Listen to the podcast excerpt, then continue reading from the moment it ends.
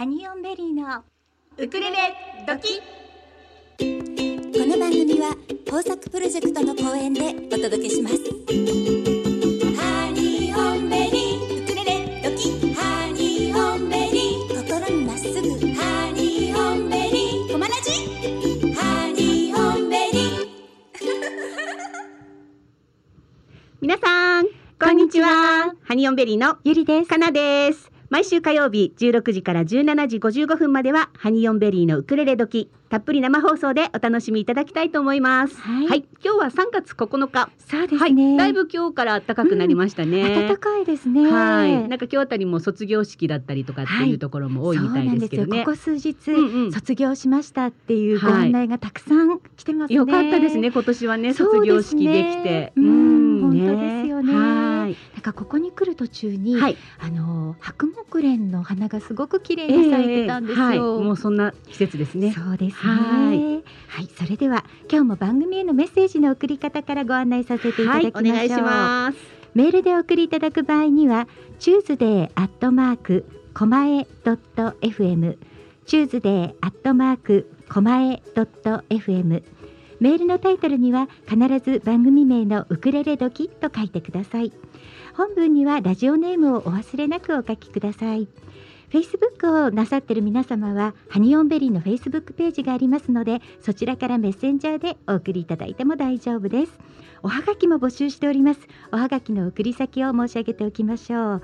郵便番号201-0012狛江市中泉1丁目2-6コマラジスイートタイムパラダイスハニーオンベリーのウクレレ時係までよろしくお願いいたしますお待ちしております。はいはい。今週ね、はい先週もうすでに読んでいるハガキがちょうど届いてました 届きねましたね。ちょっと時差がありましたね。本当ですねはい。はいはい、それでは今日もスペシャルゲスト様お迎えしております今日も盛りのでだくさん。はい。それでは早速ね参りましょうか、はではギフトボックスのコーナーからお楽しみくださいしょうちゃんよろしく。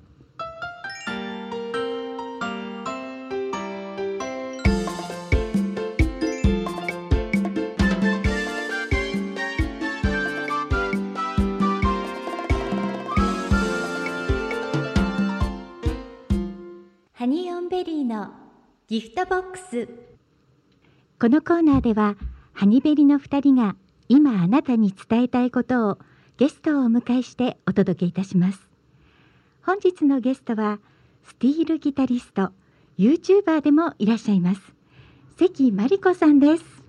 真理子さんこんにちはこんにちは。こんにちは。ようこそこんにちはコマラジへ。ありがとうございます。今日は嬉しくてたまりません。いえいえ、あのお招きいただいて私の方もすごく嬉しいです。ありがとうございますがとうございます。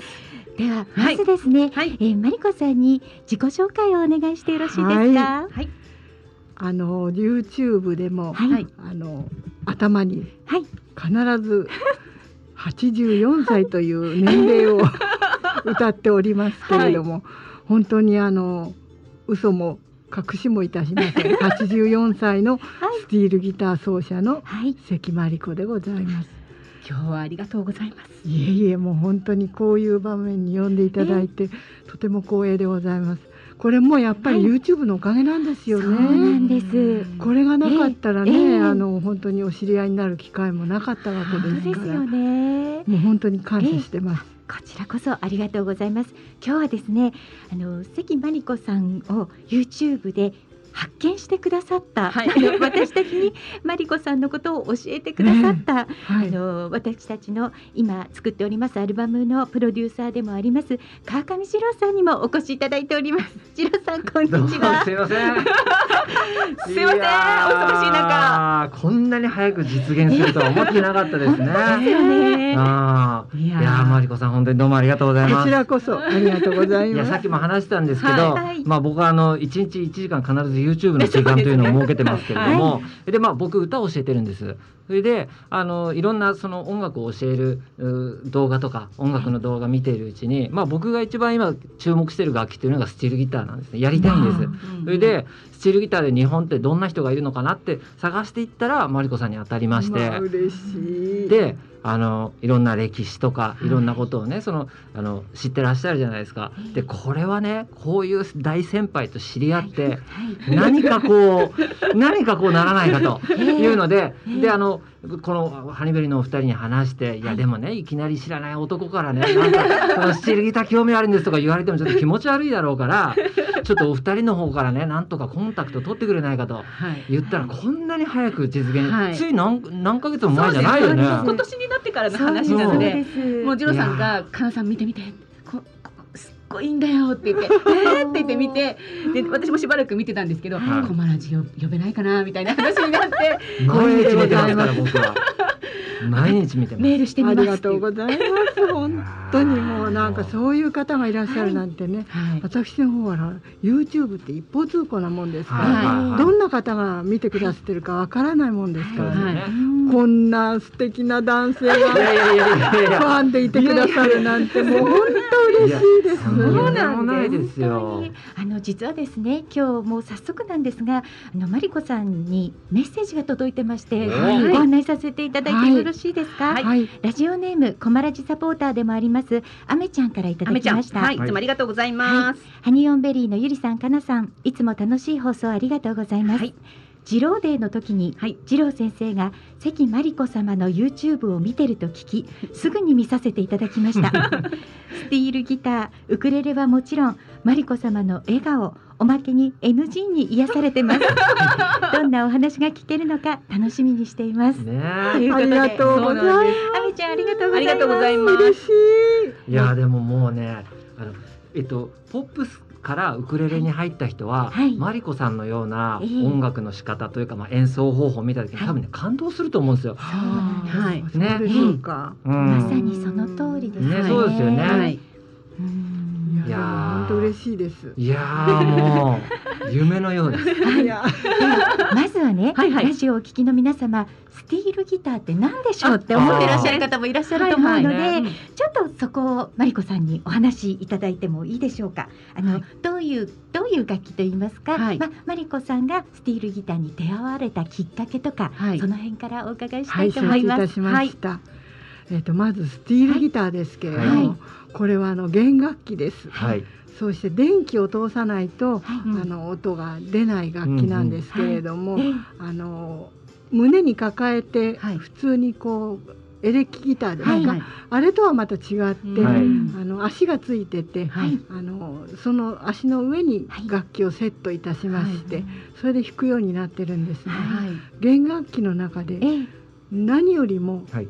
どこにもない楽器としてはい。一つ言えるのは、はい。あの普通フレットって言いますよね、はい。はい。指で押さえて音程を、はい。あのはい。作っていくという、はい。ベースにしても、ええ。例えば三味線にしても、はい。全部指で触ってはい。その音程を作り出。すのがはい。弦楽器ですよね。ええ。ところが唯一このスティールギターだけははい。あの直接指を触らないでええ。あの金属のはい。スチールギターバーというんですけれども、ええ。それを使ってフレットのあの弦の上を滑らせながら、あの音程を作っていくという特殊な楽器なんです、それが素晴らしいですよね。そうなんですけどうんね結構大変なんですよ。あーそれは自分の指がこうええ。確認してくれないわけですね、はい。バーが勝手に動いちゃったりするとはい。音が外れたりしまあすそれとやっぱりあの右手のはい。あの指使いっていうのがとても肝心で、はい。これはもう最初の段階で私がレッスンの時に、えあのこれはあの元私の夫でありましたはい。神谷が、はい。あのこれだけはきちんとやってほしいって言われた指のトレーニングがあるんですね。その指のトレーニングをまずやってええそれからスケールドレミファソラシドのはい。あのポジションをね、はいあのちゃんと覚える練習をしてはい。それからその後にええ。私があのこしらえましたはい。あのタブ譜というんですけれども、はい。そのポジションをね。数字で表したそのタブ譜をもとにはい。練習していただいてるんですね。はい。であの誰でも彼でもはい。やろうと思えばできる楽器ではあるんですけれども、いやなかなか難しそうですよ。電気を通してるというところが厄介でしてね、はいはいはい。下手なことすると変な音がいっぱい出てきちゃう、あノイズも入ります。し、えー。あですからそれをねあの、うん、それをはい。防ぐいろいろな方法があるわけなんですけど、はい。これはちょっとえー。言葉で説明するよりそうですもね。実際にえー。あの演奏をはい。見ていただいた方がわかると思うんですけれどでもこれ耳にしたらああこの音ねって誰でもわかりますよね。わかりますそうですそうねわかりますけれども、ええ日本ではええその奏者っていうのは少ないですよね。そうでもないんですよ。そうなんですか？あの今、はい。現在、はい。プロではい。スティールギタリストとしてはい。活動していらっしゃる方は、はい。はい。ほぼ私と同じぐらいの年代の方なんで。あのそれこそなんていうのかしらレッスンで教えたりとか、それからご自身のあのエリアの中でちょっとしたライブをやったりとかってそのぐらいのことはなさっていますけど昔のようにええ。コンサートがあったりとか、そういうのがもう全くなくなってしまったんですね。うん。ですからそういうのも、はい。あの含めてはい。あの今ここで YouTube でもって皆さんにねええ。あのお目にお耳に留めていただけるというのは、はい。とっても我々にとってはあのありがたいというかいやいやいや。素晴らしいね。こういう YouTube があったのねっていうか。うん。いや多分マリコさんまだまだ人気出ますよ。出絶ますよ。対出ますよ。でもね、ええ。これはね、ええ。本当に私あの自分のことを言うようですけど、はい。娘がね、はい。やっぱり歌の仕事をしておりまして、はい。それであのコロナのせいで、あのライブができなくなっえたり、はいはいはい。それからあの教えることができなくなったり、はい。うんそれを今度オンラインとか配信ライブでもってやるようになったのがきっかけで、ええ。で私もちょうど1年前に夫を亡くしましてね、はい。はいはい。あの本当にこのスティールギターを作ってくれて、あの私の周りの音作りを全部担ってくれていたはい。夫がいなくなって、うん。もうがっくりきてもう、はい生きてくなんか楽しみもなくなってしまった時に、ん。その娘がはい。うん「ママちゃん YouTube という手があるわよ」って教えてくれたんです、はいうん。それで初めてその時にはい「アロハオエを」はあの娘の伴奏で、はい。あのあ YouTube で弾いたのが最初だった。うん。それは去年の何月？6月ぐらい？4月ぐらいかしらなんかん。夫を亡くして割合と時間が経ってない時にはい。それをやりまして、ええ。あのあそうかこういう方法があったんだっていうことで、はい。それからねあの9月ぐらいから本格的に、あの1ヶ月に2本ぐらい、演奏するようになって、あ私もだからそれでこう息を吹き返したと言いますか、元気が出て。ーだからあの見てる人のコメントもあったかいですよねみそうですね、ん。なね。はいうん本当に。本当に嬉しいですね。うん僕はいつもそれをこうスクロールしながらそうそうそうそうそうそうそうって思いながら見てますから。嬉しいなあでも本当にそうやってねあの見てくださる方があるっていうのはね、はい本当何より励みになりますよね。まあでもそれがね、チャンネル登録者数にもすごくバッチリ現れてるじゃないですか。そうですよ、ねもう今日現在で584人登録してらっしゃるね夏ぐらいからですもんね、YouTube 始まったのってね、ね夏ぐらいですよね。だから半年ぐらいしそうか経ってですね半ないの年まだ経かしらね。ってないぐらいですね。だからハニベリも川上二郎もすぐ追い抜かされますよ。ぬ 抜かさまあまあ。私たちはもうもともと抜かされております。今ねお話にも出ておりましたが、関真理子さんのお嬢様が神谷絵里さん、はいシンガーで、はいえやってらっしゃるので今日も実はね、はいちょっとこうスタジオ内に 付き添っていただいてます。声よかったら一声お願いいたしありがます。とうございますこんにちは、亀有です。お邪魔して ます。ありがとうございます。よろしくお願いしますでまたねエリさんのはい。あのチョイスするね、はいあの NG 集がずるいんですよ。ずるい。あれあれ見るとね誰もがね誰もが大好きになっちゃう。可愛いと思いますようね。ん、あれはねいいところをやっぱりつまんでますよね。本さすがやっぱりそこはお嬢様ですから。ねうんでやっぱりほらあの恥ずかしいのよ。えこれであのマリコさんがエリさんにしか見せない顔というのがあるじゃないですか。それが最後こうちらっと見えるのがまたねいいとこなんですよ。本当になんかやっぱりね。素敵ですよね。もうごご自分をビシビシはたくところも、もうそんなにやらなくてもみたいな。僕はね僕はあの台本を読んでるなーっていう目で追ってる顔が好きです。マニアック。さあ読んでてもね言い間違えるんですいやそりゃそうそれはそうですよ。ではね、早速まず一曲、はいあのマリコさんの演奏をお聴きいただきたいと思います。はい今日おかけするのはモキハナララバイという曲ですね。はいはい、ではこちらをお聴きいただきましょう。お届けしましたのは関マリコさんとオルガンのえ金子裕太さんの演奏でモキハナララバイでした。うん素敵ですね。ねえ素敵ですね。珍しいでしょこういう組み合わせっていうのも、はいはい。普通ねはい。あのスティールギターって言いますと、はい。ギターがあって、はい。ベースがあって、はい。そこにあのウクレレが加わってっていうのが普通の編成なんですけれども、はい。あのこの金子さんのね、ええ。あのオルガンがとっても素敵なんで、はい。私が無理言ってお願いしてででちょうどこの曲にぴったんこの感じなもんですから、はい。弾いていただいたんです。なんですかね、僕のゴスペルとなんかスチールギターが一緒になったみたいな感じしますよね。こい。のこの曲はね、はい。あのロイヤル・ガーナーさんっていうもはい。う亡くなられたハワイアンのシンガーのはい。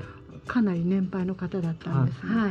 この方が歌われた歌がまた素晴らしくてね、えーそれを聞いてええああこれスチールギターで弾きたいと思ってあの私も真似して弾いたんです、えー歌いたいじゃなくてスチールギターで弾きたいと思ったんですね。だって私スチールギター弾きだわえー、スチールギターの人はそういう風に感じるんですね。楽器の人はね。あのねうんところが、はい。歌じゃなきゃ面白くない曲もあるんですだから何でもかんでもスティールギターっていうわけじゃなくでこの曲に関してはやっぱりスティールギター向きだなっていうのはもう直感的に思ったもんですからね。うんそれでであのこの収録の時にこれを加えたという次第でございます。そうなんですね。ではここでメッセージが届いておりますので、ご紹介させていただきます。はい。ラジオネームマリコさんからいただきまあマリコさんした。はい、えー仕事を始めたのでラジオをライブで聞けませんがアーカイブいつも楽しみにしていますそして今日はマリコさんご登場なので 本当はライブでお聞きしたかった。いつも YouTube にを更新するたびにすぐに聞いています。最後のおまけもお人柄が分かってとてもいいです。ウクレレもあんなに軽く弾けばいいのかと思いましたこれからも楽しませてください。ハニベリのお二人、アーカイブを楽しみにしています。はい。いつもありがとうございます。ありがとあうございますりがとうござい。あの先ほど放送前にはいもちょっとマリコさんとお話ししていた時に、はいウクレレの弾き方のええお話をね、はいしていただきましたよね。はいはい。私もかなちゃんもそうなんですが、はい。始まりが本当にハワイアンのウクレレではなくて、はい歌謡曲を普通に弾き語るためにウクレレを手に取ったものですから、はい。弾き方が全くあの違う弾き方をしてしまっていましてあのちょっとウクレレがかわいそうなんじゃないかっていうような弾き方をしてしまっていたんですね。はい。そして最近になってやはりいろんな方の演奏を見たりもうマリコさんの YouTube を見たりしている時中でやっぱりこれは正しい弾き方をね学んでいく時期が来てるなっていよいいうのを。感じてるところなんですよ。ああじゃあちょうどいいタイミングだったわけですね。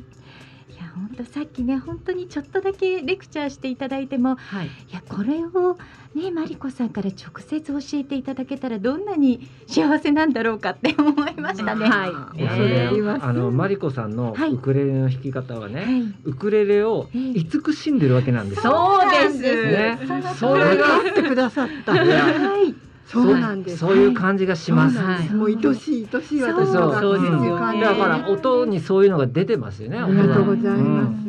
だからやたらにね、はいあのこうバシバシひっ叩いたりとか、ガリガリ爪を立てたりとか、はい。そういう弾き方は私は一切いたしております。そうですよね。そうですよね聞きましたか？あの時々ね間違ってそういう奏法がいいのかと思ってなさる方もあるんですけれども、あの私も、ええ。あの本来そのはい。ウクレレというのはこういうふうに弾くものだって正確にはい。伝授されたわけではないんですけれども、はえいえ。あの一番最初に習った段階で、はい。ウクレレというのは、はい。あの軽くねはい。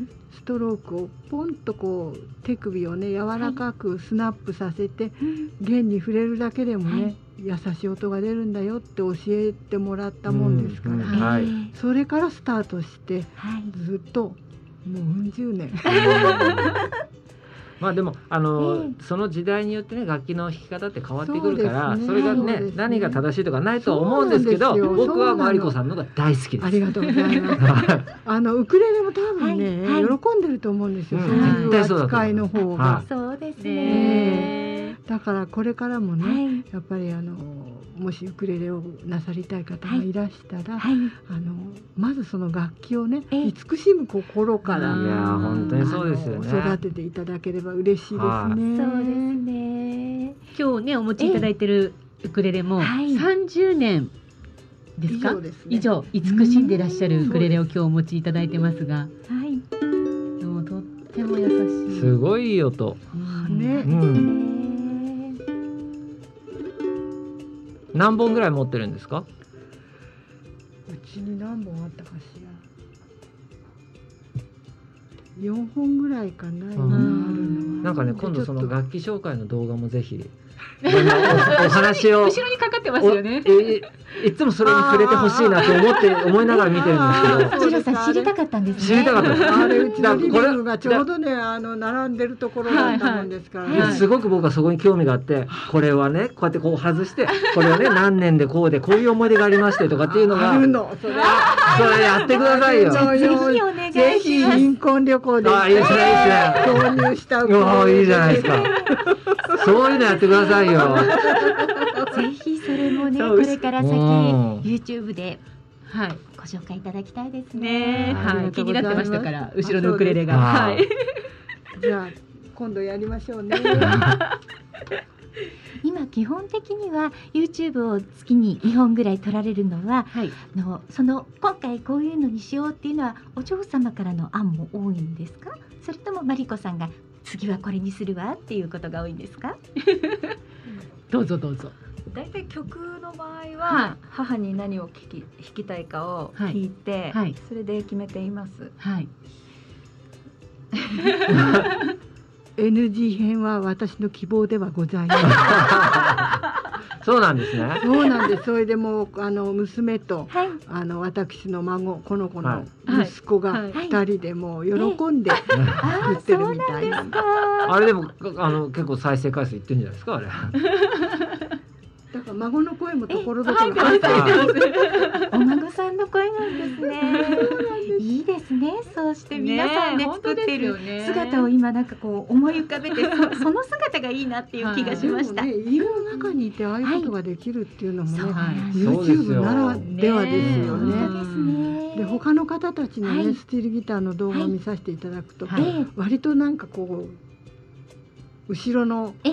構えが、あのアカデミックな楽器をいっぱい並べてこうんそんな感ういうのじが多いです並よねべてやってますけど、はい私は本当にうちの今です。いやぼ僕多分そこに惹かれたんだと思います。うんあのいろんな楽器の中からこれって紹介してるんじゃなくて、これの人っていうのがうんうん僕は多分キュンときたんですよね。ありがとうございます。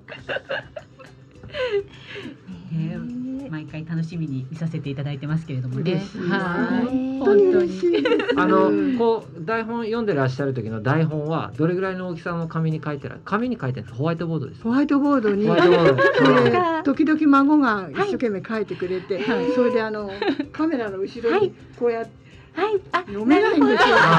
ちょっと見えないわみたいのもありますよね変な顔して見せたりとか。だから、ね、ちゃんとまともに読めなかったり。なるほどそうなんですそうかいうのって慣れないとできないですよね。いやあねの YouTube でああやってちゃんと皆さんに対して撮ること自体も難しいのはよくわかるので素晴らしいと思いいます。やだって私なんかスティールギターっていうのは はい節目がちでこう弾いてて、顔見ないわけでしょ。あそうですね。ね、それが今度まともにこの顔を晒してっていう その恥ずかしさってないですよ。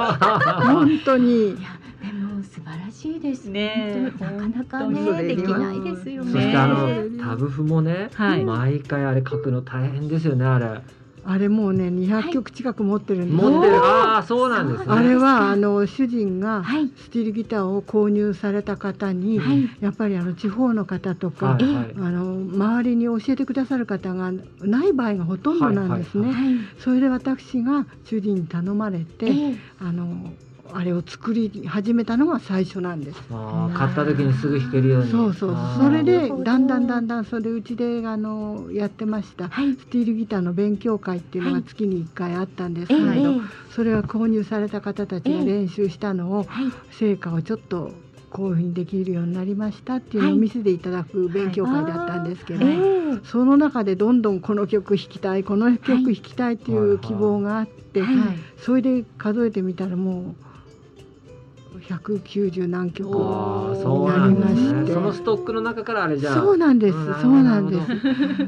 いやーいろいろ分かってきた。そうですね。よかったですね、ジローさんね。僕はねあの台本を見てるのが紙だったらガサガサ音入るだろうからホワイトボードあるんだろうなとホワイトボー僕もドなんで。す YouTube 僭越ながらやってまして。そうなんですよ。その撮ってる感じのあのわか周りるのね。のあれ分かるからどうやってやってんのかなとあか。あそうですか。照明はどうしてんだとかね。あれ照明ってあった？あ照明もね、署名必要ですからね。とエリさんが準備されてやってらっしゃるわけですね。はい。リングライトでやってるんですか、持つべきものは娘ですね、はい。もう本当本にね今やね頼りになる夫もあの世へ行ってしまいましたんでね、はい。はい。私娘しかいないもんですからはい。もうすっかりお世話になって いや素晴らしいですいやよでも本当嬉しいです。ええ本当本当になんかもう今日はきっと時間が絶対足りないなっていう感じは私もしてるんですが、はい。ではここでですね、はい。はい。今日はあのマリコさんがウクレレをね持ってきてウクレレも持ってきてくださっているので、はいはい。ウクレレを弾いていただきながら、はい。みんなで歌ってみようかなといいいうことになりました。はい。今日はですね、はい。滝蓮太郎さんのはい。花をみんなで歌ってみたいと思います。はい。はい。さあ、次郎さんも、はいコマラジにあります、はい。素敵なウクレレを持っていただいて。ローローチの。入ってパーどうぞエリさんもエリさんはい。もどうぞ。マイクの近くへ。はい。マイコさんはロー G とかも弾くんですか？私それはやったことない。それ割とあのウクレレソロの方がそういはういチューニングそうですをおやりになってるんでうんで私はソロはやらないんです。あえ。ーソロはもっぱらスティールギターそうですよね。あのウクレレはリズムっていうふうに自分の中ではもう、あの決めてるわけでもないんですけえれど、えあのソロはやらないんです。あうん。それでは特に練習もしていませんので、はいはいあのマリコさんのリードで、はいあの自然な感じで歌ってみましょうか。はいよろしくお願いいたはい、わします。かりました。じゃあ、あの春のうららので、はいはい。春のはいはい。一二三四。春のうららの隅田川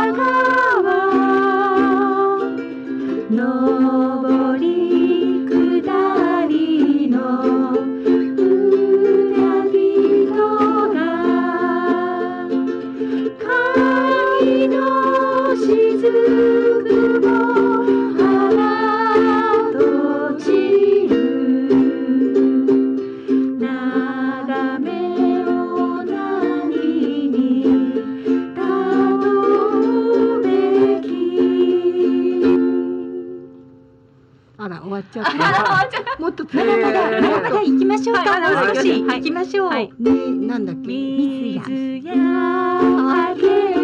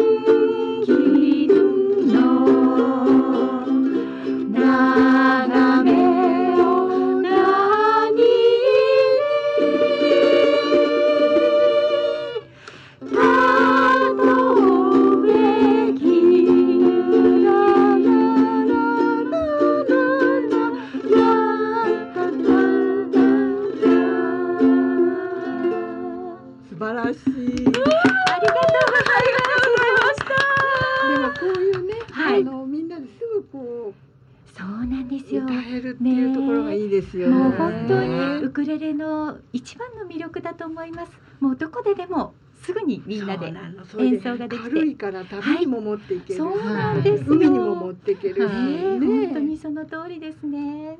そのマリコさんのウクレレはいろんなところ一緒に行ったんですか？行きましたね。あ来ましたか。例えばどんなところに行きましたか？ハワイも行きましたセントルイスも行きました。あのセントルイスの、はい。あのスティールギターコンベンションって言ってえ？ペルはい。ペダルスティールギターのはい。お祭りみたいなのがありまして、はい。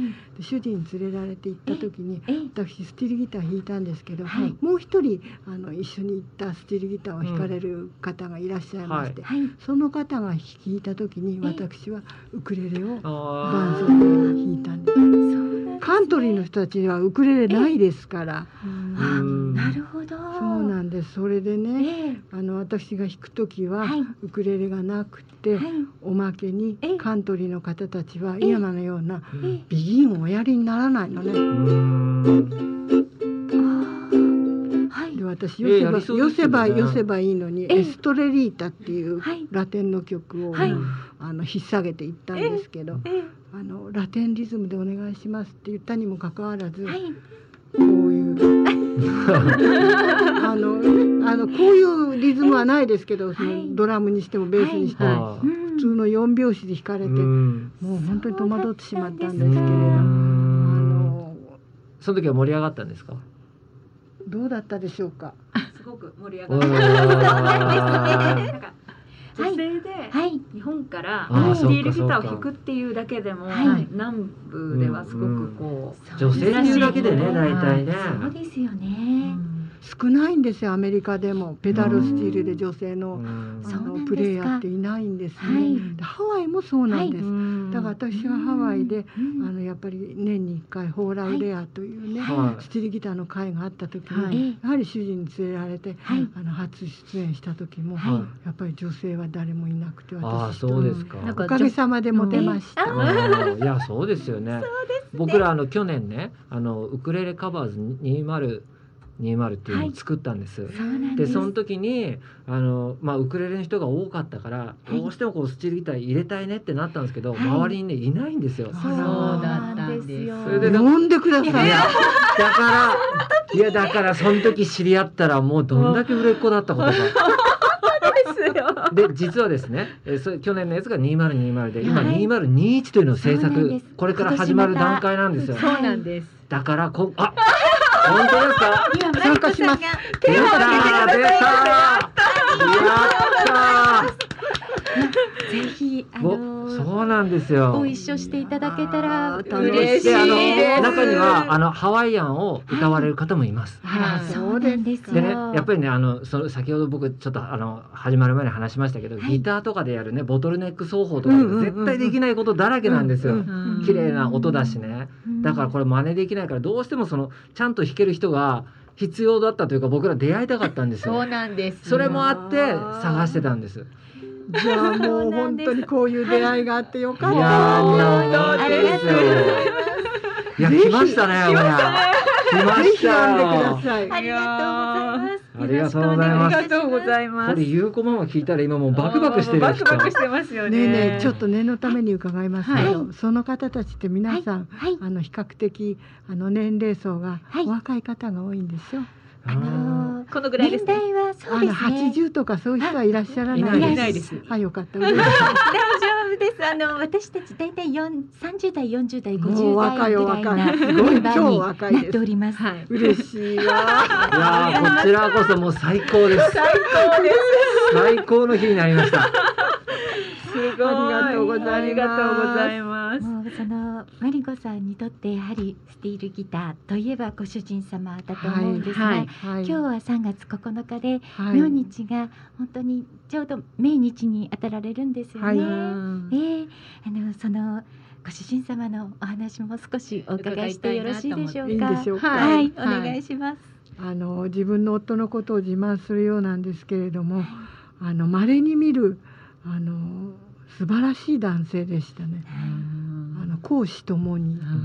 そしてこのスティールギターの制作を、はい、あの14年間あのナッシュビルのショーバットっていうペダルスチールギターを作る会社に行ってたんですね。はい。それも単身でえーやあの車であの最初にロサンゼルスに行ってはい。そこから連絡を取ってうん。それでテネシー州のナッシュビルっていうところにあの自分で車を中古の車を購入してはい。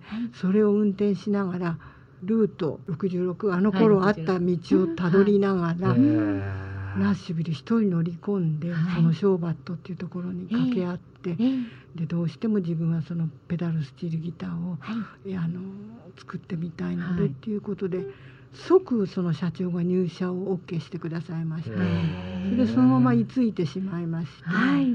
で14年間向こうであの技術を学んで、はい。まあ、最終的にはえね、ーあのチーフエンジニアっていう地位でやってたんですけれども、はい。父親がねはい。あの亡くなってしまったのでえーどうしても家に帰ってきてほしいっていうことで、はい。あの1984年に日本に戻ってきたんです。でその後に私が、えーあのたまたま演奏しておりました、はい。あのハワイアンスナックフラというお店で、はい。あの出会ったのが最初なんです。うん。へそうーなんですね。それでそのカノー。プスというこのスティールギターに出会って、はい。その前はねあのええ。ギターを弾きになる方はわかると思うんですけど、えーフェンダーっていう楽器ね、はい。はい。スティールギターもフェンダー一辺倒で、うんあの大流行の時代がずっと続いていたんですね。うん。ところが、ええ。その神谷が作ったカノープスを弾いてみたら、はい。あまりのその音色の違いにはい。びっくり仰天いたしまして、はい。それであの楽器に惚れたんだか人に惚れたんだかよくわかんないうちに結婚しちゃったんですね。もうそれは両方ですよね。そうですね。それ以来も私が弾くところは必ず主人がついてきて、はい。い、ろいろあのアンプのこととか、はい。いろいろもう全部面倒見てくれてたものですから、はい。今日初めてですよ。外へ出て私はい。一人でこうやって楽組み立てて。そうなんですかね記念すべき日なんの。もう夫がずっとやってくれてましたから、あー。だからそういう人を失ったということのはい。大きさっていうのははい計り知れないものがありましてうん。それは多分娘にも理解できない。うん大きな大きなもう穴が開いたような状態。うん。でもそれがはい。かろうじて救われたのがこのはい。YouTube なんですね。いやーよかったです。ありがたいと思ってますですから。本当に良かったですね。それでもう一言付け加えさせていただきますけど、はい。世にも珍しく肩や楽器を作る人、はい。肩や楽器を演奏する人、はいはい。それで二人で動く広告塔みたいにあちこちで演奏しまくって、はい。それでもうカノープスも、はい。あの世界に名前を広げることができまして。えー。あのドラムのメーカーでもカノプスってありあますよね。ありま。すありますけれどああれれはまた違うんです。ああそうなん。ですね。はいそうなんです。でカノープスはあの、はいドラムはもっと前からあったみたいなんですけれども、カノープスはあのアメリカから帰ってきたあの主人が立ち上げたこの楽器がはあ。スチールギターではこれ。そのお知り合いになる前まではどこのスチールギターを使ってたんですか？フェンダー。フェンダー。さあフェンダーだったんですね。フェンダーしかないと思ってました。あフェンダー信者ですよ。みんな周り全部。僕エレキギターだからフェンダー信者ですよ。そうでしょはい。未だにずっと。皆さんそれでアンプもね、ええあのツインリバーブのはい。あのフェンダー使ってましたし、うんだかいやこれらそれを全80代の方の口からツインリバーブという言葉が出てこないですよ普通。あなた。私楽器弾いてたんだもん。そうですよね。衝撃を受けております。で今使ってるアンプは、今日はちょっとあの、はい。出張してきましたので、はい。軽いのですけれど、はい。今度ライブでははい。あのアメリカ製のエヴァンズっていう神谷のおすすめのが、はい。あのアンプを使って演奏いたしまあー。ではここで、はい。はい。皆様お待たせいたしました、はい。マリコさんにスティールギターの演奏をお願いしたいと思います。はい。じゃあご準備をお願いいたします。ちょっと俺動画撮っえいい。ですよ。いいですよ。じゃあそのご準備いただいている間に、あの3月の13日にはい。あります、はい。神谷エリさんのバースデーライブのはい。はい。告知をちょっとかなちゃんの方からしておきまはいはい、しょう。あ、エリさん隣に座っていただきましたが、はい、えっ、と私たちもね、えー参加させていただきますが、えーはい、えー目黒の3月13日ですね。は、はい。いえーオープンが16時、スタートが17時、はい。で2セットそうですあるんです。ね、この日は。8時には終わってしまいますので、はい、わかりました。はい。はい、でエリさんはどどんな音楽をやってらっしゃるんですか？私はあのジャズシンガーをずっとかっこいい。やっているんですが、でもちょっといろいろな音楽というか、まあ、うん。あのお仕事をいただいたりとかして、結構あの子供のなんなんだっけ、えっ、とお母さんと一緒とかなんかそういうダンスエクササイズの歌とか歌わせていただいたり、あのいろいろしてるんですけれども。はい、はい。この日は、えー割とジャズを中心にはい、お送りする予定なんですが、はい、配信がはいございますので、はいあぜひぜひはい見ていただきたいと思います。でチケット購はい入できるんですよね。そうです。なかなかねもうあの会場の方は満席に近い状態なのでありがとうございますもしあのどうしてもという方は会場の方にお問い合わせいたそうだいてですね。はい。はい残り少ないチケットですじゃあエリさん場所をちょっとご案内いただいてよろしいですか？目黒のブルーサイレージャパンというところです。はい、がとうございます。はいじゃあ地下に入っていくとこそうですね。あーフリックホテルというう。ホテルの B1 になります。はい、それではまひこさん演奏よろしくお願いいたします。やったぜじゃあ音楽をはい、ちょっとお待ちくださいね。はい。ありがとうございました。ありがとうございました。素晴らしい。素晴らしい。スティールギターってすごく不思議な感じがします。間近で見せていただいてるんですけど。うんうんうんうーん抑えないで音が出るっていうのはどういう仕不思議組みなんですよねねこれがあの、ええ一番難しい、ええあはいの楽器を扱うのに難しいんですけれども、はいはい。滑ってちゃいますよ勝手にそうなんですよだからあのさっきおっしゃってた。はい。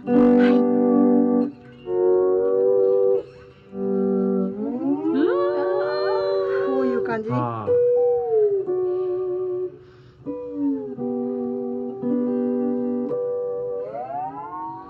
それはねギターにはできないですもんね。ねこれはギターではちょっと。できないですよ。そうですよね。その左であとそのボリューム奏法で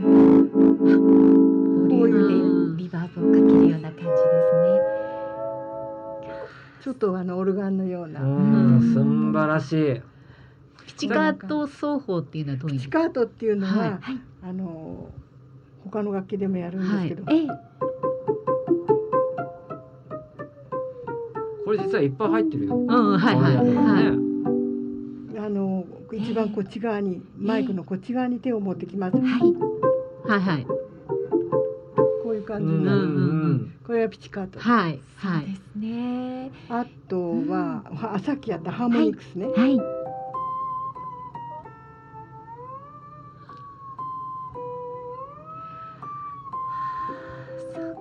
その低い方の弦を使った何かってあるんですか？あのこの低い弦を使うと、はい。私自身の頭の中では、ええ。あのイングリッシュホルンっていうのかな。うんオーケストラの、はいはホルン？い。はい。あれの演奏の管楽器のはい。割とあのほわーんとした、あれを私はイメージされる。イメージするんへですよ。ですからねあのあ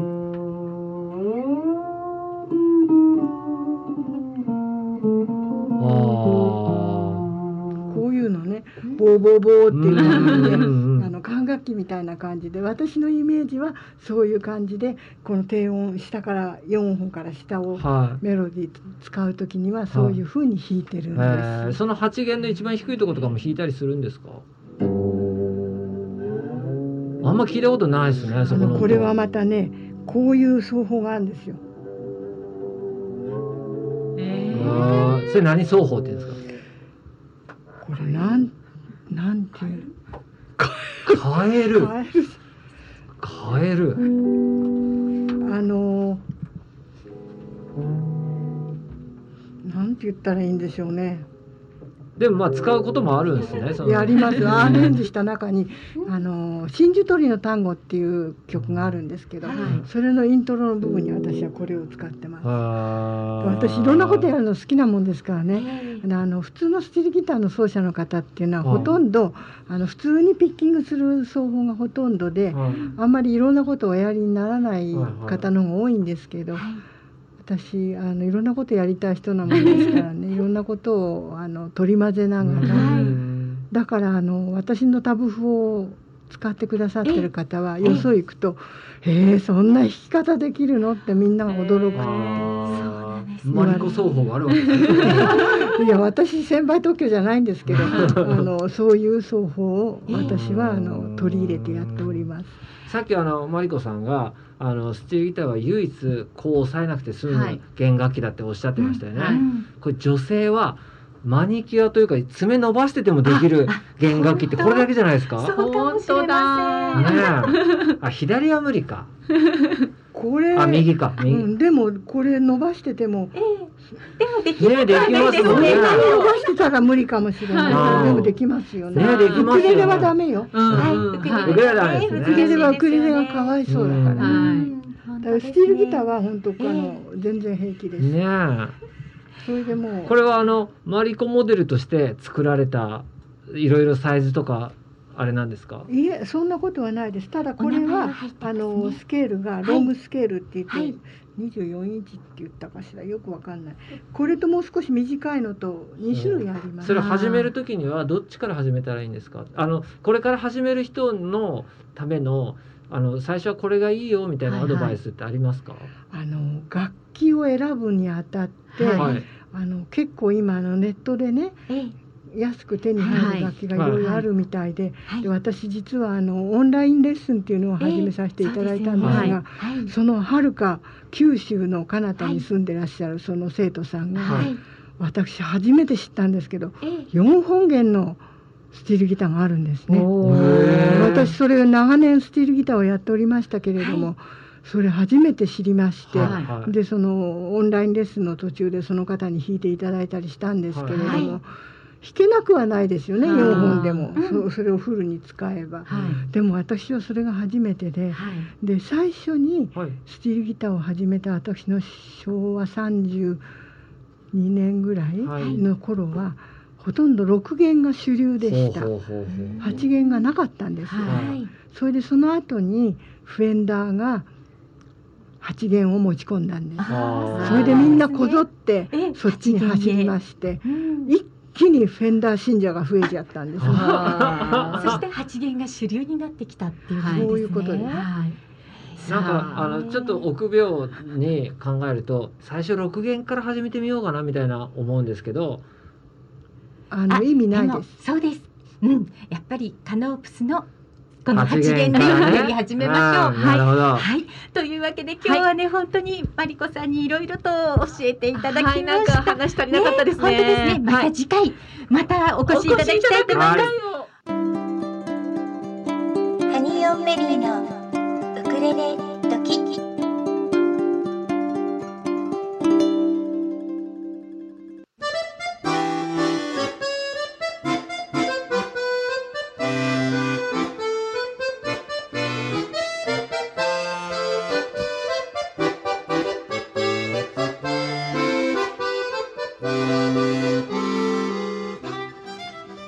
5時を回りました。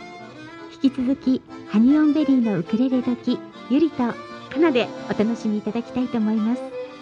狛江市のお天気をお知らせいたします、はい。今日は曇り時々晴れということでしたが、はい。あの薄曇りではありましたけれども、だいぶ気温が上がってますね。なんかとっても暖かかったですね。ね暖かいですね、はい。はい。今日を境に季節は春へと変わるようです。はい。だいぶ花粉も飛んでおりそうます。なんですよ、はい。皆さん花粉対策お忘れなくお過ごしください。はい。はい、狛江市のお天気をお知らせいたしました、はい。続きまして運行情報です。小田急線京王線ともに平常通り運行しております豊作プロジェクト株式会社様からのお知らせです。ASP.AID ASP.AID はクラシック ASP の保守管理運用設計再構築機能拡張不具合修正などを行います。IIS アクティブサーバーページスのプロフェッショナルがあなたのレガシーシステムを無期限にがっちりサポートいたします。例えばこのシステム配置外で担当者不在。誰もメンテナンスができない。システム開発会社に作ってもらったシステム。現在その会社がない。メンテナンスを誰に相談したらよいかわからないシステムがある。ドキュメントすらない。こんな経験はありませんか？そんな方は今すぐ asp.aid で検索。クラウド化やスマホ対策新しいデザインへのリニューアルにも対応可能です。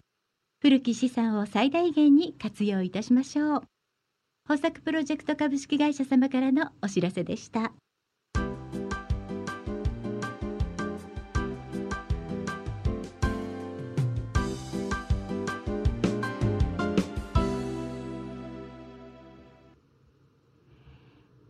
ではここからは、はいウクレレバード通信ということで、まだカッコ仮ですけどね。そう、かっこ仮ですね、はいはい皆様からタイトル募集しておはい、ります。募集しております。はい。今日が第3回目となりますが、。はい。ではウクレレバードの小山さんお呼びしてみましょう。はい小山さん、はい、こんにちは。ウクレレバードの小山です。はい、やる今日もよろしくお願いいたします。お願いしはます。いよろしくお願いします。はい。今日はどんなウクレレをご紹介いただけますか？はい、今日はですね、はいあの日本製のウクレレ、えっ、と、はい、なんですけども、はいはい、えっ、と、ルナというブランドの、はい。えっ、と、MV3S というですね、はい、ウクレレをご紹介したいと思います。まずは、え皆さんにね、音色を聞いていただきたいと思います。ね。ではまず音色から聞いていただきましょう。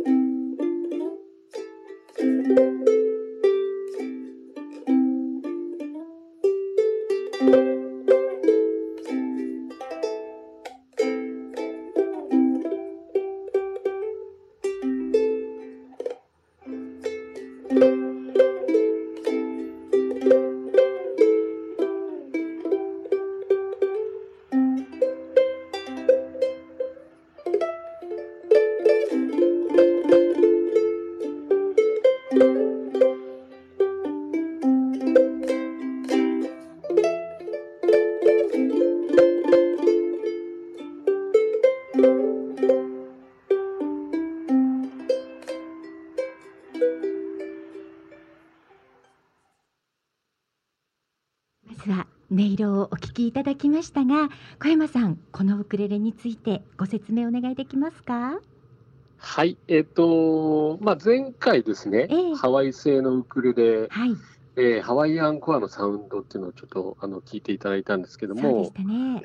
えーそれと比べてあの、ええなんですか、音が丸いと言いますか、うんえっ、と、優しい感じの音色になるかと思うんですね。ははい。い、これはあの、えっ、と、材料がま、まあ、マホガニなんですけどね、マホガニっていう木なんですけども、ちょっとあの、ハワイアンコアよりもちょっと柔らかいと言いますか、はい、えっ、と、まあ、伝統的にあの、マーチンっていうアメリカのですね、はい、えっ、と、メーカーで主に使っているというか、そういう感じの材料なんですけども、はい。で、まあ、あのーこれ、写真でもし、えーもしご覧になっていただけたら見ていただきたいんですけど、あの、はい、マーチンのね、有名なウクレレ、はい、えーがありまして、はいあの、太田さんとか使ってる、あの、はいマーチンの 3M っていうウクレレがあるんですけども、はい。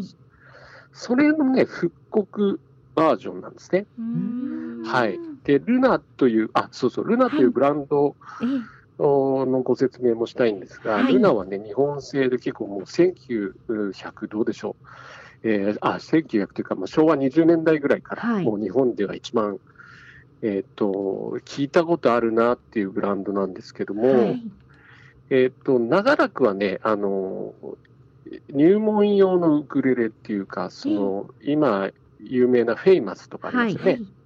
まあ、そのくらいの同じ価格帯のウクレレをずっと出してたんですけども、はいえっ、と、その、2010年代になって、そのはい。フェイマスとその、かえーまあ、差別化といいますか、はい。えっ、と、工場を変えて、その、たいいウクレレ、高いウクレレをちょっと作るようになりまして、はい。それ今制作を担当しているのが、あのえ、長野県のティーズギターという工場なんですけど、はい。えっ、と、ここ、これはね、あの、まあ、ウクレレ界では、ええ。一応、その、有名なですね、セイレンですね。セイレンの高橋はい。真司さんはいはい。が創業された会社。はい。はいえー高橋真司さんは今はその自分のブランドのためにその会社ははい。弟さんに譲って、はい。えーその、えっ、と、別なんですけども、はい。その、伝統的にその、あの、まあ、いい楽器を作る、はい。ティーズギターがですね、はい。今制作を担当しているので、ちょっとね、すごくね、物も良くて、ね。はい。音もいいんですよ。ええ。それで価格帯も、ですかええ。らフェイマスよりだいぶ高くて、はい。まあ、定価でいうと10万7000円はい。ええ。ぐらい。で、まあ、お店だとその2割引きぐらいで販売してるんですけど、はいで、まあ、なんで今日、これを、えっ、と、おすすめというか、聞いていただいたかというと、まあ、その、冒頭に申しました、ええ。マーチンのはい。3M ですね。はい。このウクレレっていうのが、まあ、あの、ウクレレとしては、なんて言うんでしょう。まあ、ハワイ製のウクレレと、もしアメリカ製のウクレレを対比させるとすると、そのアメリカ本土のえーウクレレとしては、まあ、一番有名なはい。ウクレレになりますので、はい。その王道のスペックを、まあ、はい。復復刻させてるっていうところで、うん。なんていうんですかね、まあ、あの、太田さんっていうと、まあ、ええ。ジャズというか、ええ。えっ、と、ジャズスタイルのウクレレをはい。一本で弾くスタイルが有名なんですけど、まあ、そういうのをやってみたいな、みたいな思ってる人には、あの、本当におすすめですね。うんっていう感じですねはい。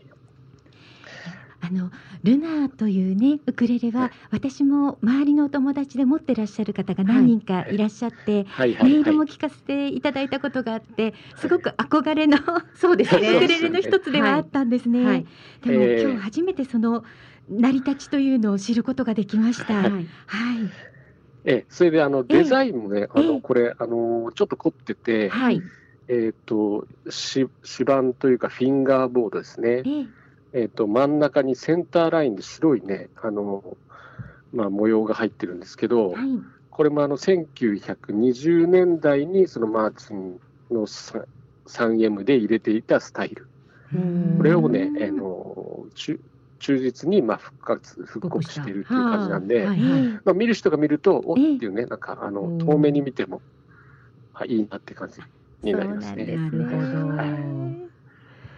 またね、あの、お邪魔したいですね。ね。はい。本当ですねはい。ええでは小山さんあのお店のはい。住所ですとかご連絡先を教えていただいてもよろしいでしょうか？えーはい、えーお店はですね、はい。えっ、と、東京の杉並区にあるんですけども、最寄り駅は、あー南阿佐ヶ谷はい丸の内線の駅になります。そこから徒歩で3分ぐらいです。はい。はい、それで、えっ、と、電話番号が、はいあー東京036778、はいえー、0981になりますので、はい。はいえー何でもわからない方だったらいつでも電話いただければ私がお答えいたします。はいありがとうございます。はいご紹介いただいた楽器は思想もできるんですよね。はい、えっ、と、実際に触っていただけるようになってますので、はい。じゃあ気になった皆様そうですねウクレレバードさんにぜひ足をお運びいただきたいと思います。はい。あのこれからですね、このコーナーはコーナータイトルも今募集してますし皆様からのウクレレに関する質問も受け付けておりますので、はいね、もし質問が来たら小山さんに教えていただきたいと思います。はい。はい、はい、ぜひ、あの、お待ちしておりますので、はいよろしくお願いします。はい、今週もありがとうございました。ありがとうございました。はいありがとうございましたご出演いただきましたのはウクレレバードの小山さんでした。ありがとうございます。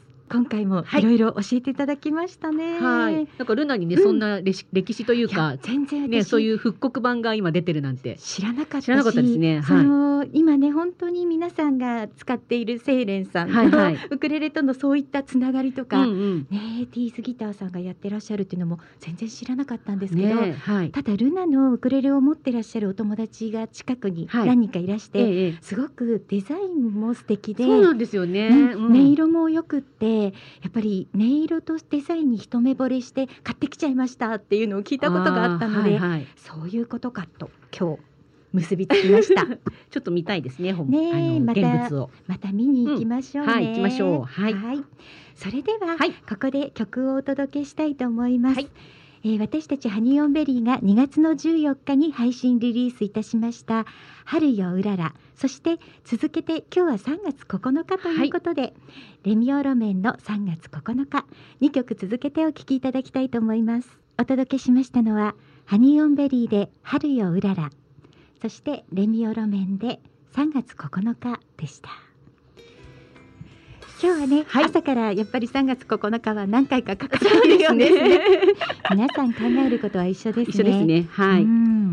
うんさあ、あのーはい先ほどもね、えー、春ようららかかす、はいあのかけさせていただきましたけれども、ええさあ発表しましょうかゆりさん。はい発表しましょう私たちのはいミニアルバムですが、はい3月30日はいリリースが決定いたしました。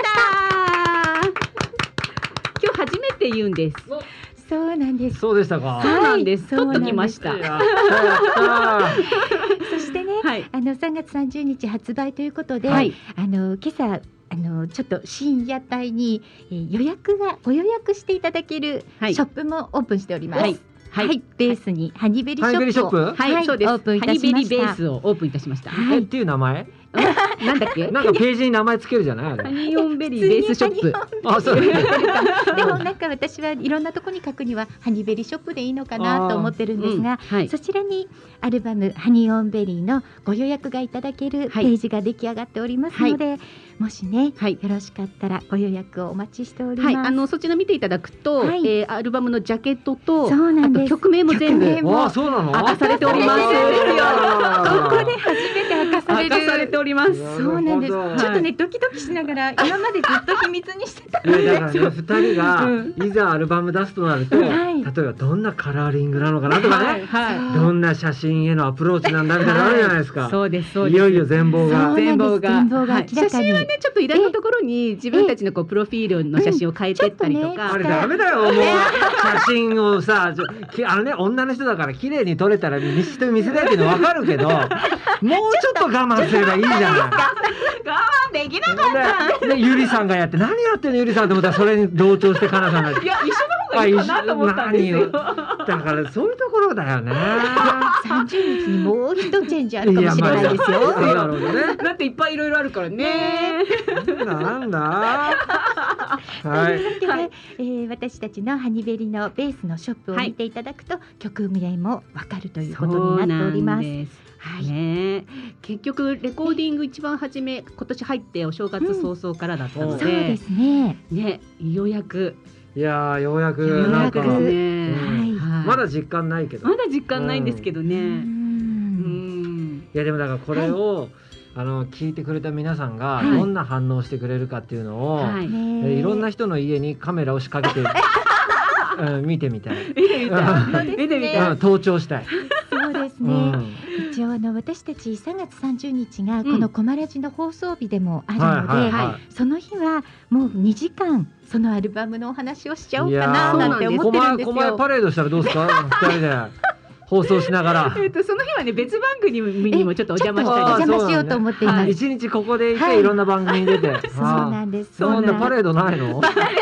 とは考えてなかったですね。そうねなのでね、うんもし夜中そうですね12時から配信はスタートするので。ね。はい。まず配信を聞いていただいて、はい。その感想を番組にお寄せいただけると本ミ当にッドナイト嬉しいな。しちゃいますか？ミッドナイト。ナイトミッドナイトして 皆さんに聞いてもらう。はいはい前回ね、春ようららの時にそれをやろうとしたんですが、ちょっと地震と重なってしまって。ミッドナイトができなかったので、はい。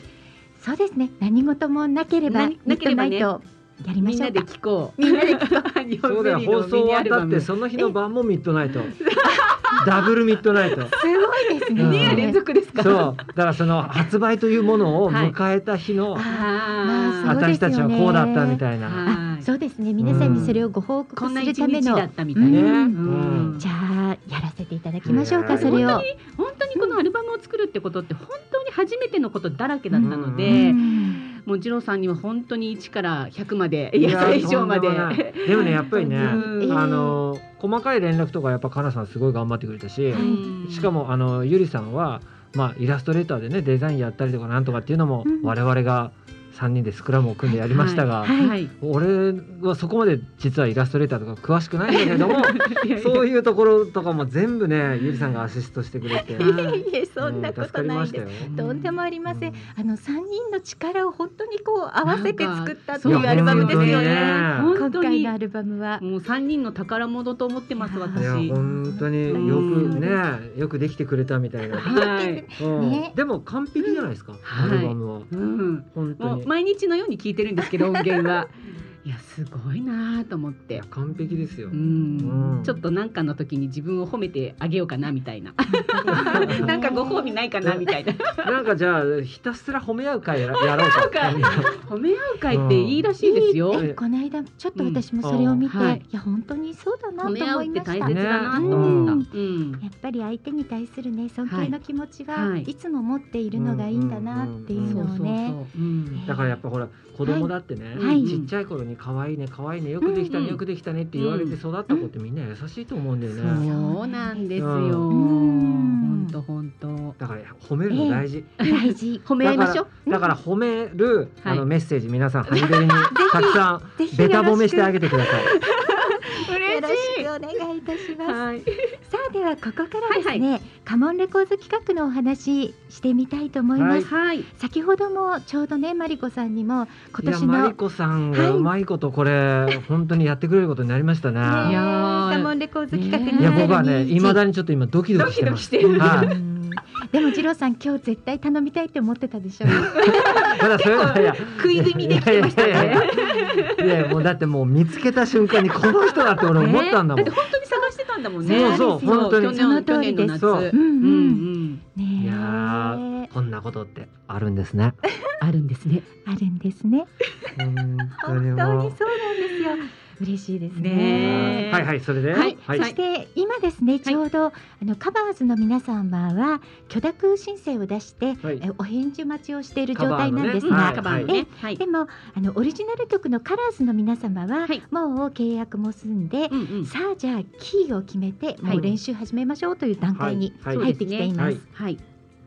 あ。のー結構ねこと、はい。今回のそのカラーズの皆様も、ええ。もうすでにこう音楽活動されてるそうなんですよね。そうそう。いらっしゃったりとそれかして、ええ。ね、あの新宿ボーカルスクール僕のやってる歌のスクールの、はい。もうずいぶん前に習いに来てた人とか、はい。今現在習ってる人とかも何名か参加させてもらって、そうなんです。うん。ありがとうごもざいます。やすごいありがとうございます。すごいいい歌い手の子たちなんで、ねえ、はい。誘ってくださったおかげで、そうねなんかでもあの、はい。ほらあの新しい風がたくさん吹いてほしいじゃないですか。はい本当にそうですね。ね。だからその子たちも、ええ例えばこれからやるねあえのえ、なにわやかもんとかね、はい。はいオープンマイクみたいなのあったら、はいぜひ置いてよって言ったら、えそんなの僕言っていいんですかみたいなのあもってちろんです。もちろんだからここからね、そういうのが広がっていくといいですよね。はい。いい。ですうん。ね。カバーカバーズの方も、はいお僕は今回知らない人もまたいっぱいいるので、はいはい楽しみです。そうなんですよね。新しい出会いが新しい出会いがはい。本当に楽しみです。ね、うんあのカラーズで初めてまあ作詞作曲をするなんて方もいらっしゃるじゃないですか。うんうんね、そういっも人いんの？あ、そっか作曲はいないんですね。ああびっくりした。あ、あごめんなさいね。作詞ね？作詞ねいますねいますね。うんうんね、あの今戦っってますよ。戦ってそうですよね戦ってますよ。ね、私たちもだいぶ鍛えられましたから鍛えね。られました。今回、はいなんと、はいえー、僭越ながら、はい僕の、はい。えーストック楽曲にお、歌詞をつけて参加という人もいるわけなんですよ。なんて贅沢な。そうなんかそのオリジナルで参加したいんだってえなんか相談を受けた時に、えはいはいえまあ僕ちなみにストックこんなのありますけどねって ピロリピローってやったら「おそれ!」みたいなそういうマッチングで僕あの押し付けてないですからね。でもこのカモンレコーズ企画は、はい。そんなことも起きるってことですよね。よね。関わってくださった皆様に、はい。今回はうん。二郎さんの曲を使って作詞をつけられる方がいらっしゃいますけど、はい。もしかするとこれから先、うん。土門さんも、うんじゃあ僕の曲も僕のいやそうそうそう。あるかもしれないですよね。い秋田さん。もねなんて豪華なんでしょう。そうそう。いや僕うんちバリバリみたいな曲歌いたいんですよっていう人がいるかもしれないもんね。そうなんですよ。そう。ですよね。えーでもそういった時にあの曲を提供できる方、はい。今回あのオリジナルの方ではゲストで進次郎さんにはいはいも加わっていただいてええますが、その進次郎さんもやっぱり楽曲提供で今回オリジナルに参加のですね。方に曲を提供されてたりするので、はい。はい。いろんな方が曲も提供してくれるっていうのは、コラボレーションですようん。ね。でほらはい女性の方なら特にね、はいあのまあ作詞って言って楽曲につけたことなくてもええ女性ってはい、趣味で詩を書くじゃないですか。ポエム的な？なんかお女の人ってそうなんでしょ？なんかモヤモヤした時に書いて貯めておくみたいな。まあねなんか多いかもしれない。ねうん、男にはね全くないんですよ。そういうこと そうだからなの。だから女性の方でね、はい。あのふ普段のいろんな思ってることとかが書き留めたノートがあれば、はいはい。ええそれ一冊持ってきていただければ、うん。その中から言葉をチョイチョイスしてええ。曲にしていきますよみたいな。な。る。ほど。その曲を作る段階も、はい。二郎さんとレッスンしながらできるんですよね。そうですね。なんかそれがいやでもあれですよ、あの、ハニベリにやったように、はい。ダメだ、ダメだ、ダメだって、何回もダメ出し食らいますからね。もうそこは真剣勝負ですから。そうですそうです、はい。もちろんそうですよ。でもそのおかげですごいいろんなことを私たちも身につけられたかなと思いますので。そうなんです。うん。だって今まで作曲ができてる中に言葉を入れるってことをしてなかったから逆に詩のパターン詩が先のパターンが多かったりしたのでなのでうん。この曲の中にこう私たちのその伝えたい言葉をねじ込む作業 そこよっぽど印象に残ったんだね。だってあいいんだって思ったんだもんだって音楽は自由だから。そうそうそう、うん。で文字数一緒じゃなくちゃいけないんだっていうのに縛られてたんですよ、うん。縛ったね。縛った。すごいぎゅうぎゅうに縛られてたので。なの でそれがこう解き放たれた瞬間、なんだって、うん。そうはなんですよいね。ね、うん。でもだから今回のおはい二人のアルバムのはい。ね、ガールフレンド、はい。最高じゃないですか。ありがとうございます。最高ですよ。最初はねこれタイトルねピンクとオレンジだったんですけど、違ったんですけいや。本当それじゃなくなってよかった、マジでよかった。もうなんなんて言ったらやめてくれるんだろうと思って何回もあの手この手で言いましたけどね次郎さんの中では、はい。もうなんとしねなんとかして返させなきでゃって思ってましたよね。今思い返してみて俺が何回も止めてたでし言った言った。ょもう全然これじゃなくていいと思うんだよね。これじゃないのが解決の一番の道ですよとかいろんな言い方しましたよ。そうなんかですね他が思い浮かんでなかったから、まあね、うん、でもそうやってそう言われ続け言われ続け、うん。あって思った時に、うん。ガールフレンドっていうタイトルが出てきたんですいやだからあれかなさんの殴り書きがなかったらそうならなかったからね。素晴らしい殴り書きでしたよねあれはね。では今ねおはい。話に出てました、はい。ガールフレンドを、はい。今日はフルバージョンではないんですがお。ちょっと初初？お披露目したいと思います。それではお聞きいただきましょう、はい。ハニオンベリーでガールフレンドはい。いいじゃないですか。お聞きいただきましたのはハニオンベリーでガールフレンドでした。いやーよく生まれたね。いや 今おはい。あの今ゆりさんがはい。ハニオンベリーでガールフレンドでしたって紹介したのを見てちょっと感動してる。ああ、現実になったんだなと思って。現実になりました、ねはい。よかったあのこの間私たち、はい、やはりあの他局ではあるんですが、はいうんうん。コミュニティ FM 局で「春ようらら」を流していただいたんですね。はい。でその時にチャニマさんというねパーソナリティさんがご紹介してくださった内容がとってもよくって、はい。今やっぱりこんな時なのでウクレレがウクレレをやりたいっていう方も増えてきて、はい。そのウクレレをやりたいっていう方にも向けておすすめしたい曲ですっていう形で紹介してくださいまして、はい。夜中でしたがちょっと泣いたよね、夜中だったんですけど本当嬉しかったですね。ねえ。うん。でもまあ本お二人がこうやってね、針を裏らにしてもまあガールフレンドにしてもそうだけど、はい。お二人がこうやって発信することによって、ええ。私たちみたいな年齢でもはい。ねこういうことってできんだみたいな、本当ですよね。はい。はい。っていうような突破口を二人はあのドリルのように やっててくれる役割ですからね。ですね。それはだからはい意味があると思いますよすごく。そうですうね。もうなんかとりあえずやってみようかっていうノリなのでね私たちはね。本当にそうはい、ですね。そそそんなことを言ってると、こうあっちやこっちやからこう助けの手が出てきたりとかね。だからまあ、ええあのお二人を見て、なるほどな、私でもできるかもなって思った人はぜひ、はいはいあのカモンレコードのそういう、ね企画にに参加していただいたりとか、はいうんあとはライブがありますよね。え？なんかそういうのに参加していただいたりとかしてほしいですね。はい。うん。本当です、いろんなねきっかけがいただけますからね。そうなんですよ、うん今ねちょうどそのイベントがっていう話も出ていましたが、はい。今 BGM でかかっておりますのは、はい。えー4月の17日にオンラインで開催いたします、はい。なにわえかもんのテーマソングなんですね、はい。このなにわえかもんは2019年の9月1日日比谷野外大音楽堂で私たちが行いました「えー八百屋家紋」というイベントの続く第2弾となっておりまして、はい。はい、本来でしたら服部緑地というところの緑地公園の大野外音楽堂でやる予定だったんですけれども、こういった時期なので、はい。オンラインで開催しようということで、あのーシステムを変更してはい。やっております。はい、あの、はい。皆様方にね、5分以内の動画を、えーお寄せいただいてるんですけれども、ええええなんと56組？そうなんですよ。うん。あエントリー数。増えてないの個人参加56組と56組。それ以外にも、はい、えー団体でお願いしている方が19はい。動画ぐらいあるので、はい、それあの、イベント総勢何時間やるんですか？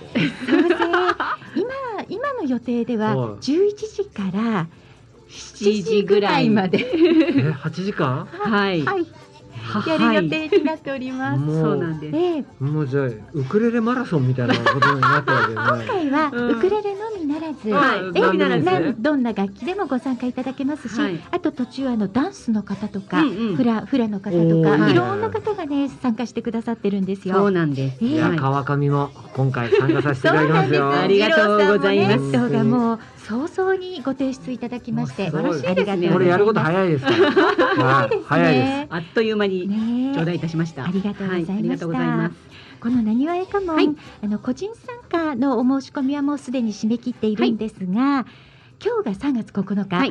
明日締め切りなんですけれども、うん。はい。上を向いて歩こう、はい、この一曲だけはまだご参加いただけるそうなんです。はい、はい。あの歌だけでもいいですし、そうなんです、うん。何か楽器を弾いていただいてもいいですし,、踊っていただいてもいいですし、はい。こちらはカモンレコーズの公式サイトに上を向いて歩こうの動画を送り方っていう項目がありますので、はい。そちらを見ていただいてテンポあのーみお見本の動画があるので、はい。そちらのテンポをしっかり合わせてはい。何かをしていただければ大丈夫という形になっています。はい。どなたでもご参加いただけますのでね。なんではぜひねい、はい、もう明日ですけれども締め切りは。そうなんです、はい。明、日なのでよかったら参加してみてください、はい。そしてその参加していただくときに、まあ、ちょっと明日締め切りではねなんなんですが4月17日は私たちは、えー東京の新宿の方でちょっとイベントをしようと思っておりますので、そのイベント会場にお集まりいただける皆様は公式の T シャツがありまして、はいなにわえかも、はいこの T シャツがまだユニクロの方でご購入可能となっております。そうなんですよはいあ俺まだ持ってないんだ。ダメですよ、次郎先生。あら、ジレ先買いましょう、生。買いましょう。あユニクロで買ってください。一番でかいですか。でかいやつでお願いします。あと、あの長袖にしていただいても、どんなデザインでもいけますあのので。ユニクロのアイテムから、あはいうん、選べますから。ええはい。あのね、そこはお好みではい作っていただけますので、ぜひよろしくお願いいたします。それがいいとこだよね、ユニクロのね。そうなんですよカスタマイズできます。はい、はいご購入ねいただきました収益の一部は日本財団の方に寄付をさせていただく予定となっております。よろしくお願いいたしよろます。しくお願いいたします。はい。あのなにわいかに向けて、今私たちは毎週土曜日の夜21時からライブ配信を行っております1時間。なにわちゃんですはい、なね。にわちゃんです。はい。えーこちら今週の土曜日も開催の予定ですので、はいちょっと私たち今週だけはお休おみして休みをさしまうんですがせていただきますがね、でもあのー今回は関西チームの皆さんがはい本当中心になって頑張ってくださっているので、そうなんですよね、メね。イン MC のよっこちゃん、はい。そしてイムイム、うん。それから、えー、カズヤン、はい。リエポン、そして今回はデータ関係でものすごいおお世話になりますカスポンさんという方がいらっしゃいまして、はいはい。うんえその皆様が土曜日のなにわちゃんにはご出演の予定ですので、うん。ぜひ皆初様珍しいですね。初めてなんです。私たち。一回一回お休み。うん。いいから休み。はい。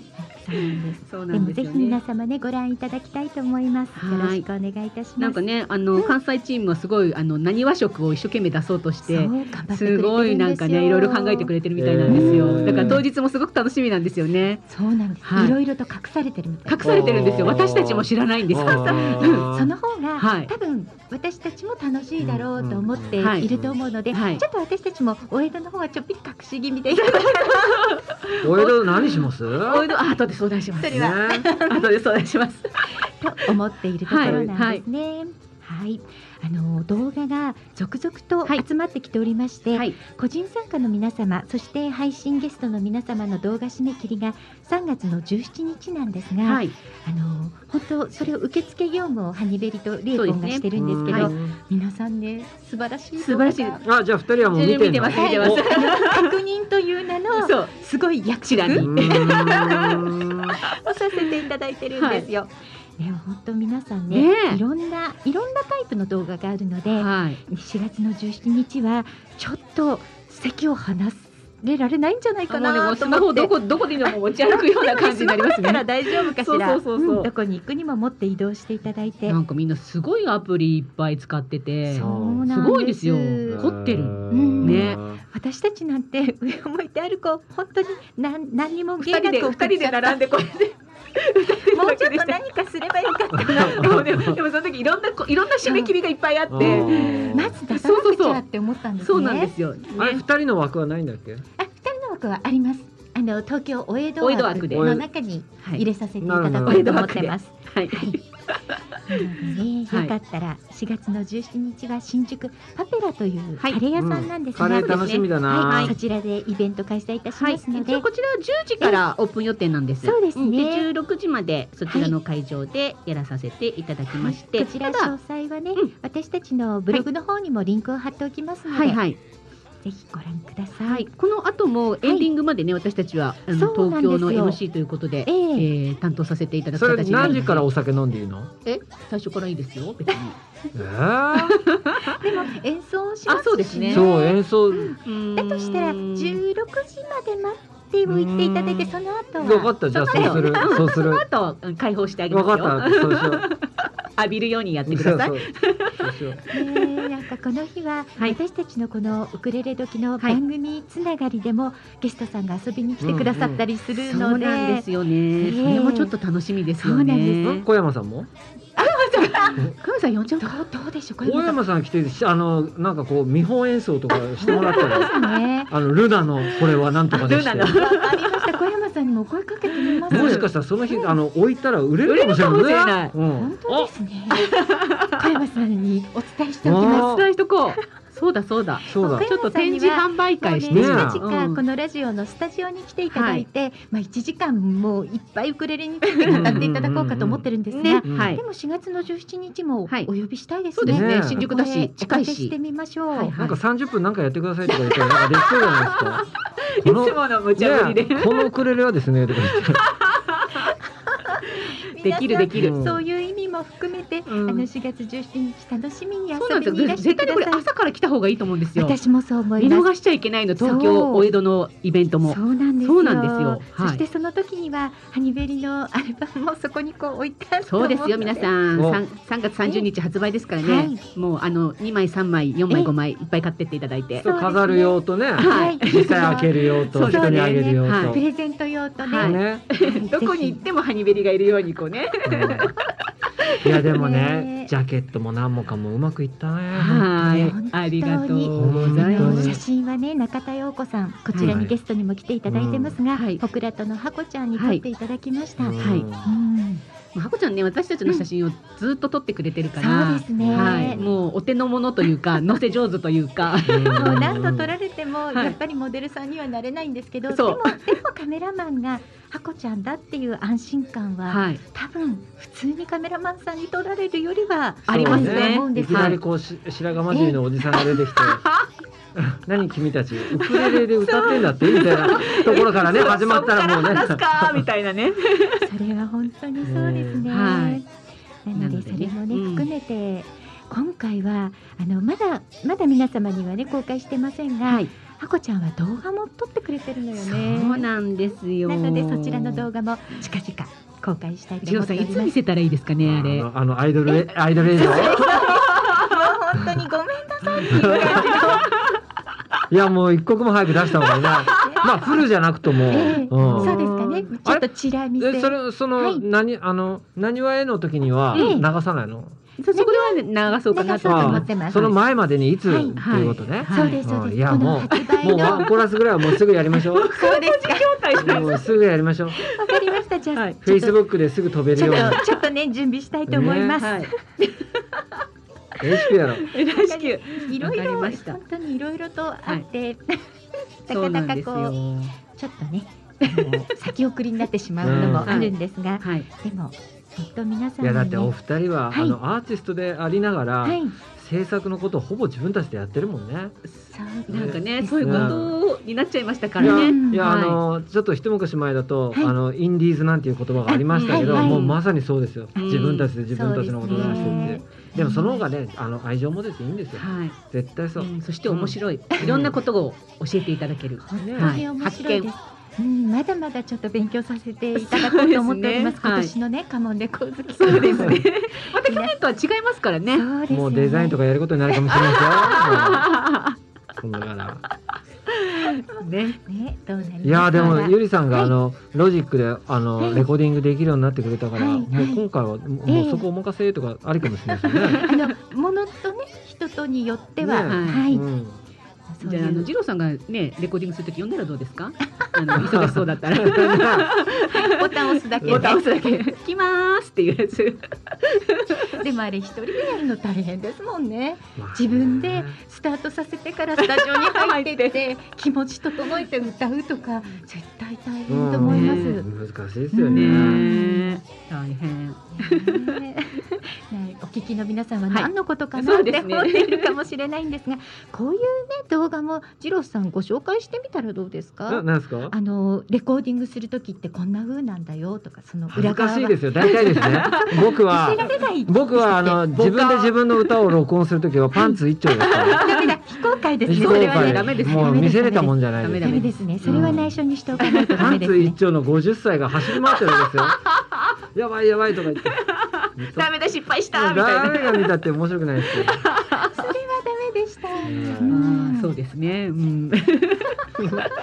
いい僕のことはいいんです。はい。ハニベリのアルバム。は。はいい、はい。というわけで、はいまずハニオンベリーのアルバムは3月の30日はいにリリースいたします、はい。ぜひ皆様お聞きください、はい。そして30日のラジオの時には、はいたくさんメッセージがいただけたら嬉しいので、はいぜひお寄せくはい。ださい、皆さんお願いします。ゆりさん、この日誕生日なんですよ。知ってました？知ってました？皆さん。知ってました？もうだからわっしょいわっしょいですね。わっしょい、忘れだわっしょい、ゆりこ祭りですよ。一生忘れられないお誕生日になよかったですねね。よかった。どうしたらいいんでしょう最高じゃないですか。最高よ。はい。でも絶対みんないくつになるのって思いますよね、うんそこでいやそれはいいねんじゃないですか。スルーする。まあそこはね。うん。大体あのウクレレの人たちみんななあの年齢公開してないから。うんこう知り合った時に、うんどうどうえっとこの同じ年ぐらいだよなでもあ上かもなみたいな。深く突っ込めないみたいなね。そうそうそうあるね。うんはい。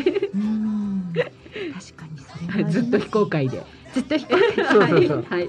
知ってる方は皆さん知ってるので大丈夫なんですね、はいあここで一つご案内させてください、はい、どうあぞ。のこの私たちのウクレレ時にもゲストで来ていただきました、えー、お片付けのあのマイスターでもあります、はい永井美穂さんが。現在ですね銀座にあります月光荘さんであの個展をされてるんです。はい。イラストも描かれるんですよね。イラストえーイラストも描かれるんです。うんうん毎日絵日記を書いていらして、うんその片付けヘルパーのお仕事をしたエピソードとか、はい。この日こんなことがあったよっていうのを一枚の絵にしてずっと続けてらっしゃるんですが、はい。その永井美穂さんが満を持して個展を開催素中です。今月の28日まであのの月光荘さんのウィンドウのギャラリーなんです。ですから中に入らなくてもどなたでも見られるそうなんで、うんはいお近くにお越しの皆様はぜひねご覧いただけたらと思います。はい。ね多彩ですね。多彩なんです永井さんのような方がいるからね助けられてる人いっぱいいるわけですよ。もううちなんかそうですからね。もう本当にありがたい。こういう方がいないと。ね。ちょっとリアルですね。うん。本当にそうなんです。でもそんな方がそんな忙しいね、うん。なんかあのだしか仕事だって体力もささることながら、はい。気持ち的にもかなりやられる仕事じゃないですかきっと。その合間を縫ってね、絵を描くなんてね、すごいタフですよね。そうですそうなんかあのいっぱい話してるうちに、あの、メッセージがいろいろ来ましたよ。来てますか？じゃはいあちょっとちょっとだけご紹介してください。ははコマラジサポーターでもあります、はい先ほどのね、あめちゃんさん、はい CD 予約しました。ありがとうございますガールフ。レンドまさにお二人のって感じっすね。ありがとうござざいます。す。早速ご予約していただけたんですすね。みません、ありがとうございます。何枚だろう。十枚ぐらいかなう。んいや、嬉しいな、あめちゃん。あめちゃん今あ弾けないだって今思ってますよ。大丈夫ですあめちゃん。4月17日に買っていただける。それでもいいですよ。じゃあそれで2枚目ってことになっちゃうじゃないですか。もう今ね予約したから。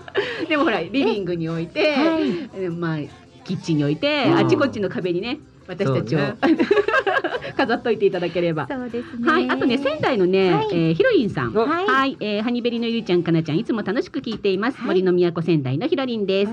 今日の放送はスチールギターの奏者マリコさん。とてもキュートな方で素敵な演奏、ハワイの風が吹いてきました、うん。えー、2021企画でも楽しみですね。今日は次郎先生がとてもはしゃいでいて楽しく聞いていました ガールガーガールフレンドとても素敵な曲ですね。アルバムのアルバムも楽しみにしています。ゆりちゃんの誕生日にアルバム発売忘れられない誕生日になるねということでありがとうご同ざいます。級生から来ておりますよアンジェリーナのアンジェリーナヒロリンから。ヒロリンさんとはねもう長いお付き合いなので。だからね、もういろんなことを見てきてるわけでしょ、ゆりさんの、あんなことやこんなこと。ねそしてここに来て誕生日になんとアルバム発売本当に信じられない出来事ですね。人生って何が起こるかわかりませんね。わかりませんねそうです。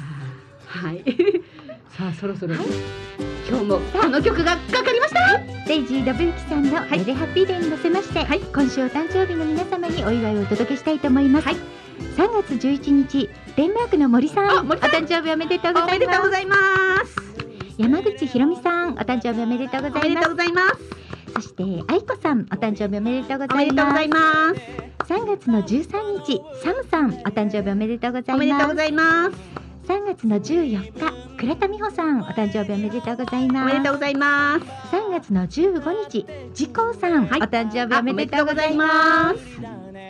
はい、皆様にお祝いお届けしました。もしお友達に、あのお祝いメッセージ送りたいよっていう方いらっしゃいましたら、番組のそうですね数日前にご連絡いただけましたらご紹介させていただきたいと思います。はよろしくお願いいたします。よろしくお願いいたします。来週はですね、はいハンサムハンジさんをお迎えいたします。またこんな顔熱くなっちゃいそうだね。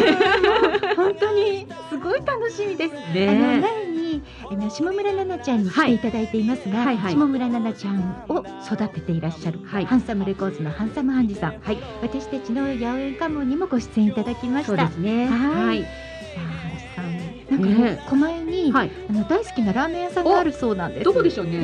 どこでしょうね。ねでもそれもあるから、あ、狛江行くよ行くよ。行く行くよって。うんあの受けていただきました。ありがとうございます。じゃあライブのご案内ですね、先週ゲストに来ていただきましたエリーさんのライブが3月の21日の日曜日にございます、桜咲くというイベントですね。こちらはツイキャスプレミアで同時配信ライブとなっております16時半オープン17時スタート。チケットは、えー、とツイキャスの方で購入できますので、ぜひ皆様チェックしていただきたいと思います、先ほどね前半に、えーごご出演いただきました関真理子さんのお嬢様、えー神谷絵里さんのバースデーライブも、えー今週土曜日に13日土曜日にございます、目黒の、えーブルーアイブルーアレイジャパンですね、えーこちらが16時オープン17時スタートとなっております。はい、チケットのお問い合わせは E プラス。ですね。そうですね、はい。こちらは配信ライブのチケットは E プラスですね。E プラスですね。はい、ちょっと会場内はすでに満席のようですので、はい。ぜひ配信の方でごお覧い楽しみただけたくだらと思います。はい。よろしくお願いいたします。この放送は豊作プロジェクトの後援でハニオンベリーのゆりとかなと。次郎が。お届けいたしましたハニオンベリーのウクレレ時は毎週火曜日16時から17時55分までの生放送です。番組へのメッセージリクエストお待ちしております。それでは来週もウクレレ時で。はい。ドキドキさせちゃいます。ありがとうございましした。た次郎さんありがとうございまメッセージよろしく